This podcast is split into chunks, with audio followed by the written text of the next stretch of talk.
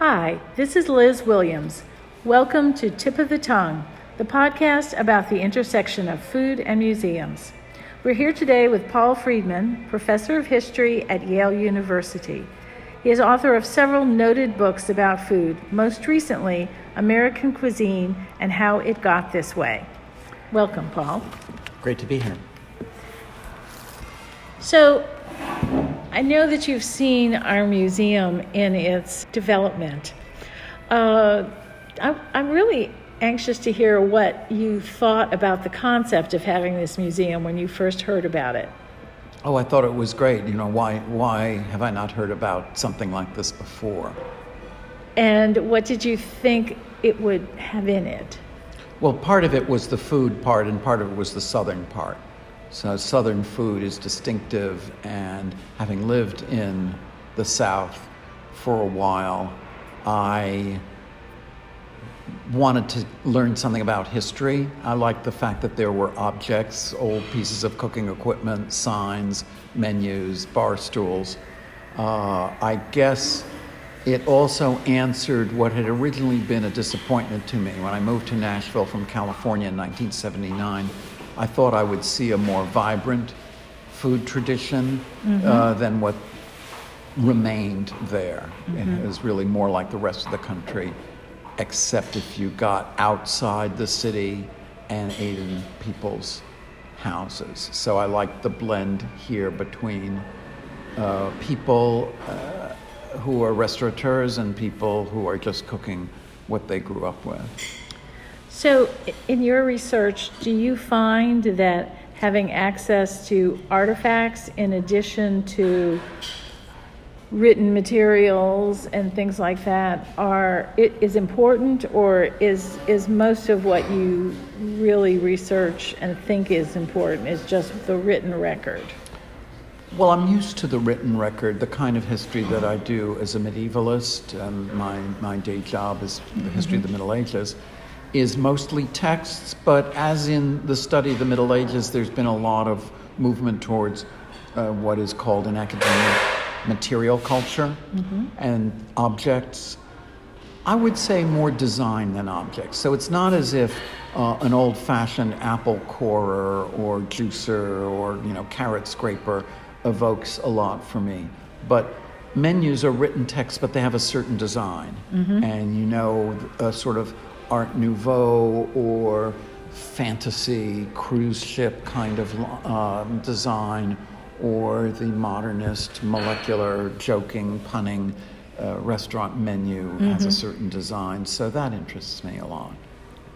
So, but as a medievalist, do you talk about food at all? Or yes, yes, yes. I've worked a little bit on food in the Middle Ages. I wrote a book about spices I remember and their that use of spices in uh, food as well as in health and uh, religious ceremonies and just the love of the exotic. But medieval food research is kind of its own field. It's tricky. It involved texts that I'm not uh, entirely familiar with. And American food seemed to be something that was at the same time familiar, having grown up with it, and unfamiliar. It, you look at old menus, they're so different from what people eat now. Mm-hmm. You know, why was terrapin or turtle so popular in the nineteenth century? Why don't we eat liver and other organ meats anymore? These kinds of things, I guess, interested me disproportionately. So if you're writing about spices, is it important at all to actually taste the spice in order for you to be able to make sense of some of the things that are said, or smell them? Or it is helpful. So in some cases, it's not a big problem. Nutmeg, we're all familiar with, and they were enchanted by it in the Middle Ages. Where it's tough is in very exotic things, particularly animal substances like ambergris. Mm-hmm. So ambergris is produced by whales. Mm-hmm. It's mostly a perfume ingredient, but it is or was used also as a food ingredient, and I managed to um, get some from a guy who was a wholesale perfume and flavor oh. entrepreneur. And I made eggs with ambergris, which was a popular dish right through the seventeenth century. And what did it taste like? It's sort of like perfumed uh, uh, eggs.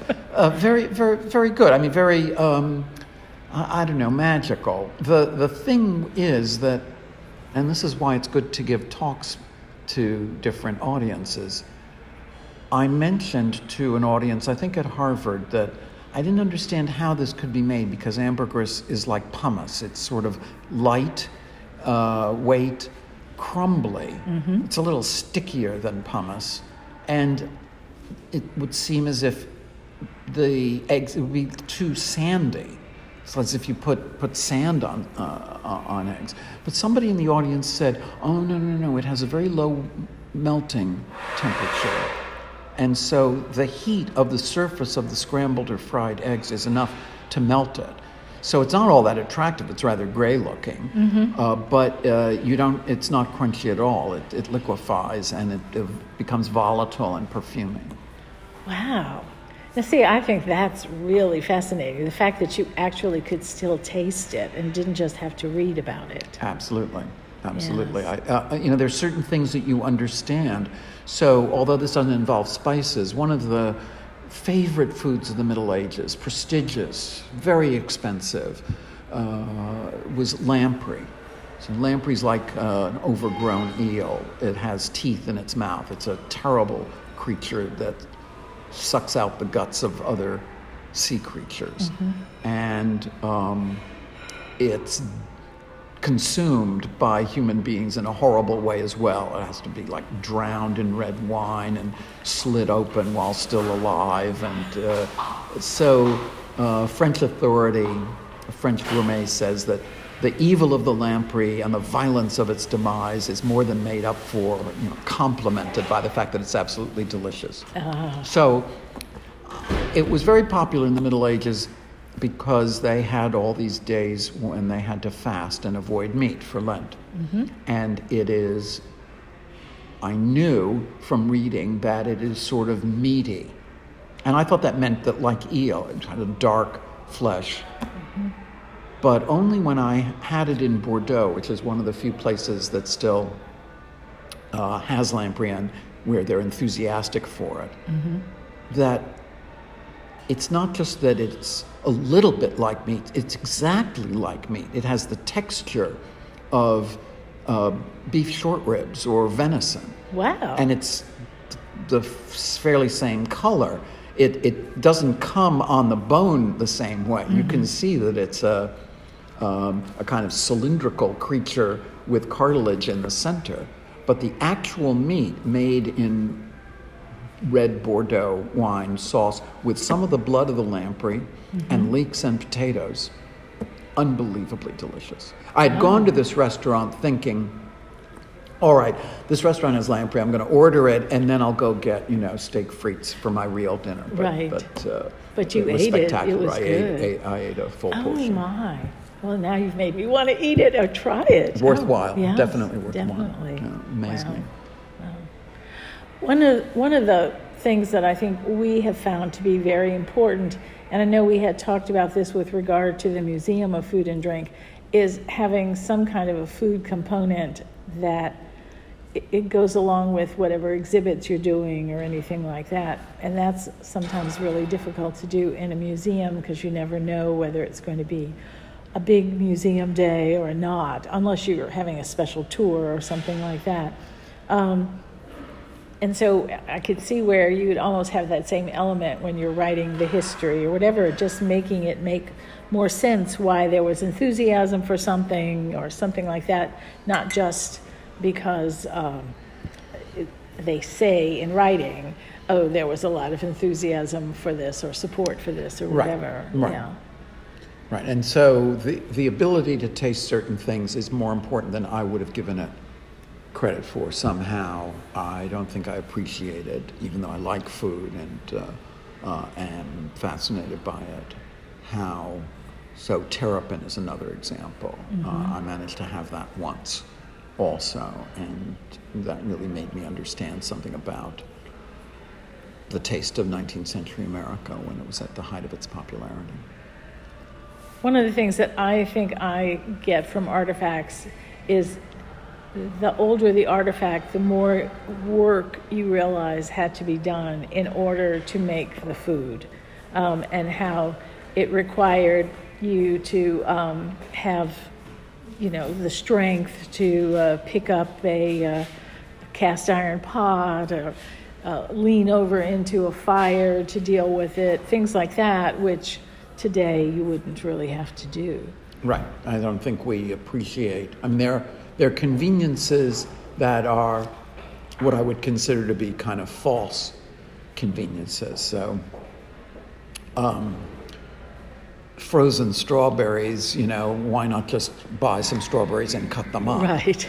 um, but there are some others where you know that you're sacrificing something, so the thing's cooked over coal or uh, uh, an open fire. Right. Uh, paella tastes better made over an open fire the way it's supposed to be, right. But it's certainly uh, a, an awful lot of effort compared to the doing normal it on way. The stove, exactly. Yes. Exactly. And baba ganoush without that smoky element just doesn't taste the right. same. Right. There are some things where uh, either you're going to go to the effort to do it right or it's not worth doing mm-hmm. at all. I so paella, I would say, comes out very nicely, even if it's not uh, as smoky and authentic. But uh, um, yeah, uh, baba ganoush without the smoke is just like vegetable spread. Yes, exactly. I- I'm with you. I can remember my mother, who used to make it a lot, just doing it over the flame in in the kitchen because she just couldn't stand not to have something on fire when she yeah. was making it. Yeah. You know. So now that we're at this larger place, um, one of the things that's really fun is that we let people go get a drink and carry it around while they're um, viewing things in the museum. And I realized that we're in New Orleans, and you can't do that everywhere. But uh, it is a, a nice, um, it is a nice kind of welcoming way. Especially, we have a lot of people who aren't really seasoned museum goers who come to this museum because they're interested in the subject matter and maybe wouldn't have been at art museums or whatever. And I always think that they're getting a warped idea about what you can do in most museums. Yeah, let the others take care of themselves. That's right. We also let people c- carry around red wine, which is such a, a no-no in, in museums. Yeah, yeah. Well, um, Louisiana's different. There's no doubt about it. That's true. That is true. So when you were writing um, your your book, The ten Restaurants That Influenced America, how did you um, make those decisions? It, it was easier than you might think. So it's not as if I started out with a list of two hundred and narrowed it down somehow. I had certain categories, like you can't do a history of American food without a Chinese restaurant, mm-hmm. or uh, I wanted to have not McDonald's, partly because lots of people have written about it, but something that really started roadside mm-hmm. chain restaurants and, and chose Howard Johnson's for that, that, that eventually seemed to be obvious to me as well. And then there are some, what a friend of mine calls non-negotiable restaurants. You, you have to have Delmonico's, the first restaurant that dominated the field in the entire nineteenth century. You have to have Chez Panisse, which is the most single, most influential restaurant for the last fifty years mm-hmm. of American culinary history. Um, beyond that, uh, the, the the toughest one was Mama Leone's, so the Italian restaurant. I knew I had to have an Italian restaurant, but um, I went back and forth among a list of three or four possibilities. All over the country? Or yeah, the, all... yeah. The, the runner-up was one in... Um, San Francisco, um, whose name escapes me at the moment. Fior, but, yeah, Fior d'Italia, yeah. Exactly. Mm-hmm. That would be the only other one that would come straight to my head. Right, yeah. Right. It's old, uh, even older than Mama Leone's, dating from the eighteen eighties. And um, someone has written its history, mm-hmm. uh, and so you could you could base it on that. I chose Mama Leone's because there wasn't a book about it already. There was a cookbook that uh, Gene Leone put out, uh, and there was a fair amount of biographical information, but also because when I was growing up, no true New Yorker ever went to Mama Leone's. By that time, it was just considered a tourist mm-hmm. uh, trap, but it was a very big and very successful tourist trap that served three thousand people a day. Oh, my. Uh, and at one time, you know, it was the biggest single restaurant in the United States. Maybe Las Vegas came to surpass it, uh, some some casino restaurant there. Mm-hmm. But uh, if that's not influence, I don't know what is. No. That Fiore was um, involved in that lawsuit about um, tipping. And so I, it has a certain um, influence because of that, which I thought was in, is yeah. an interesting um, yeah. element. Uh, Enrico Caruso dined there. You know, that Enrico Caruso was uh, singing the night, uh, I think, La Bohème, and uh, uh, in the morning, early morning after was the great earthquake. Oh. And yeah.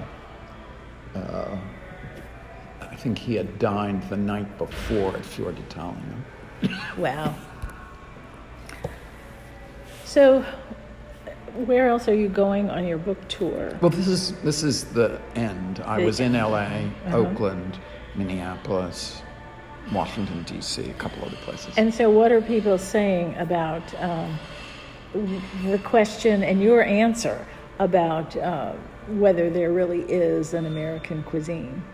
Well, nobody really challenges this, I think, uh, and to my surprise, they don't even try to say, oh, yeah, but what about this? What about apple pie? Or, you mm-hmm. know, what about pot roast? Uh, I think they get the uh, fact that American food is not a collection of iconic or symbolic agreed-upon dishes. Mm-hmm. That it's rather an approach to food, and that that approach has been certainly one that at times has tried to make food predictable, homogenized, convenient, inexpensive, but not necessarily all that tasty. And that what we're trying to do and have been for the last couple decades is to rediscover how to make food that's delightful. And a lot of the questions are about the future, about environmental issues, about um, waste. Impossible Burger, mm-hmm. waste. Um, and, you know, those are certainly the contemporary issues that preoccupy my students at Yale as well.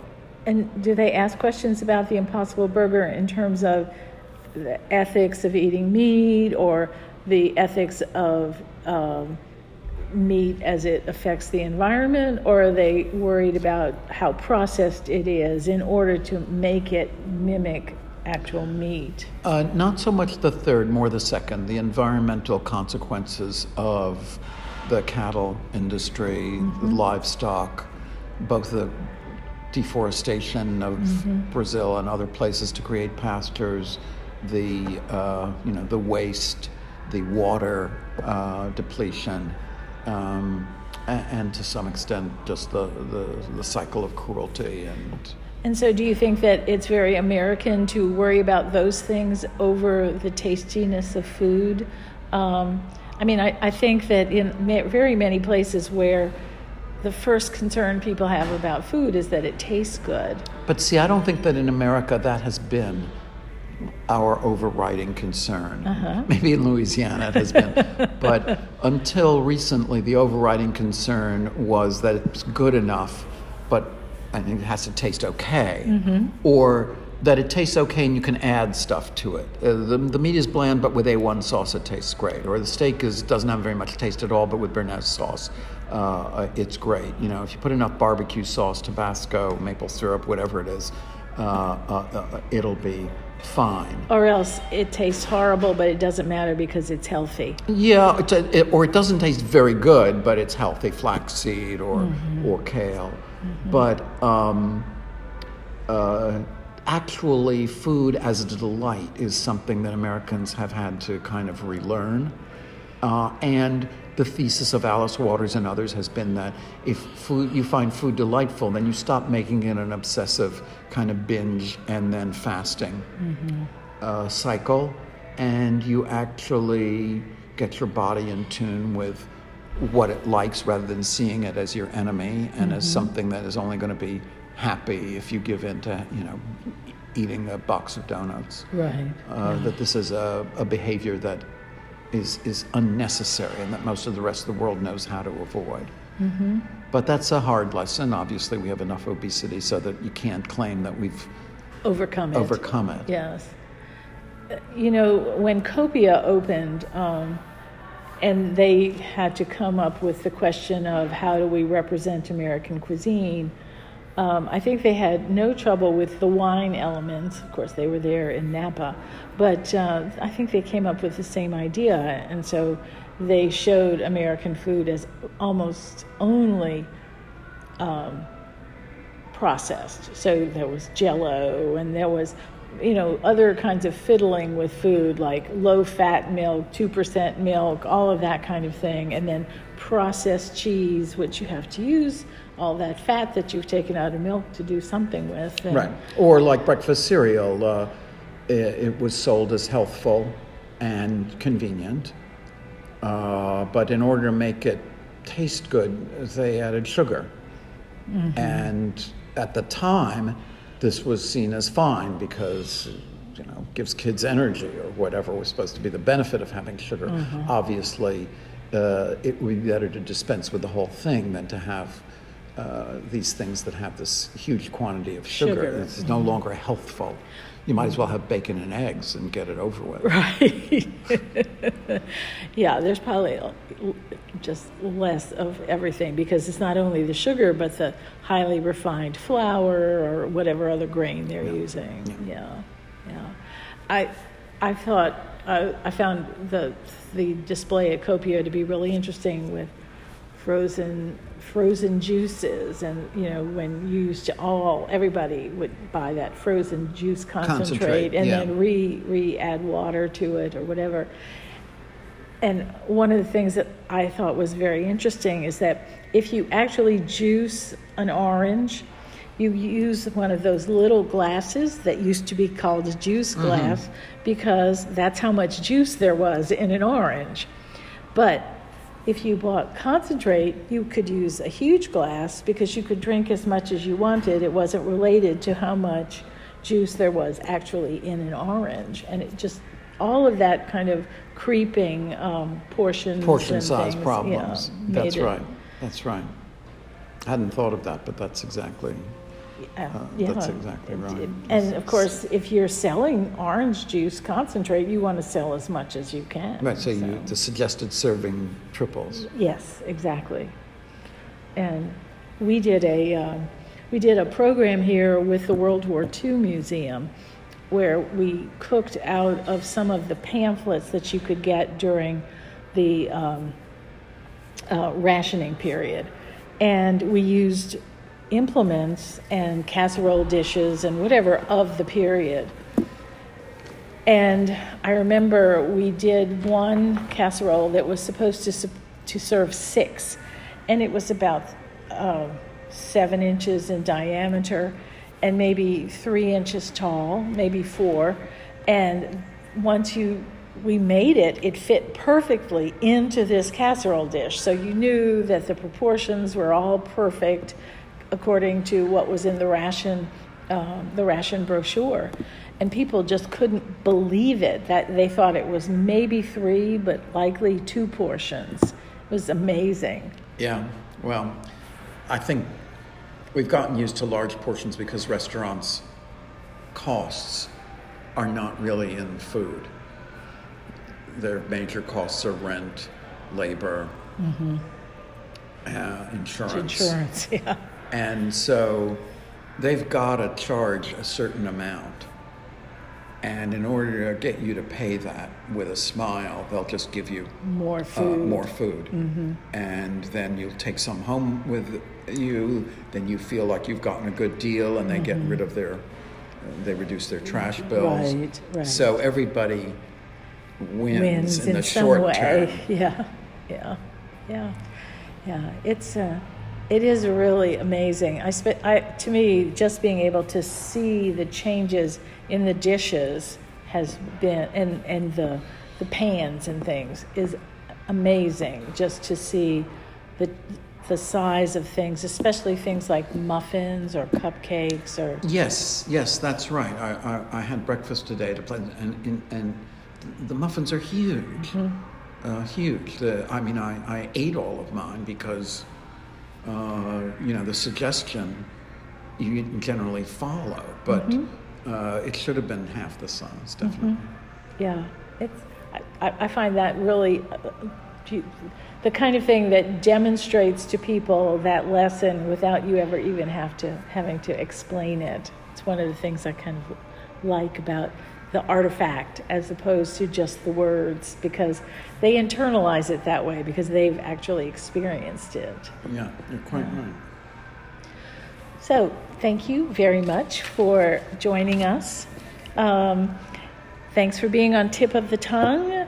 It's a part of the Nitty Grits Network of the National Food and Beverage Foundation. You can listen to us on our website at natfab dot org or subscribe wherever you listen to your podcasts. See you next time.